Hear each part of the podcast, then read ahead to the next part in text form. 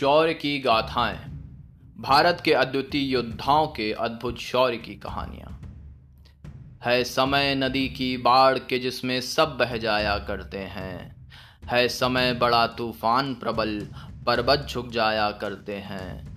अक्सर दुनिया के लोग समय के चक्कर खाया करते हैं, लेकिन कुछ ऐसे होते हैं, इतिहास बनाया करते हैं।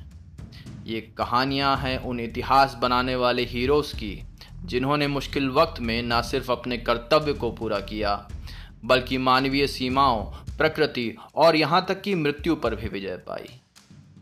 है कौन विघ्न ऐसा जग में टिक सके आदमी के पग में? खम ठोक ठेलता है जब नर, पर्वत के जाते पाँव उखड़।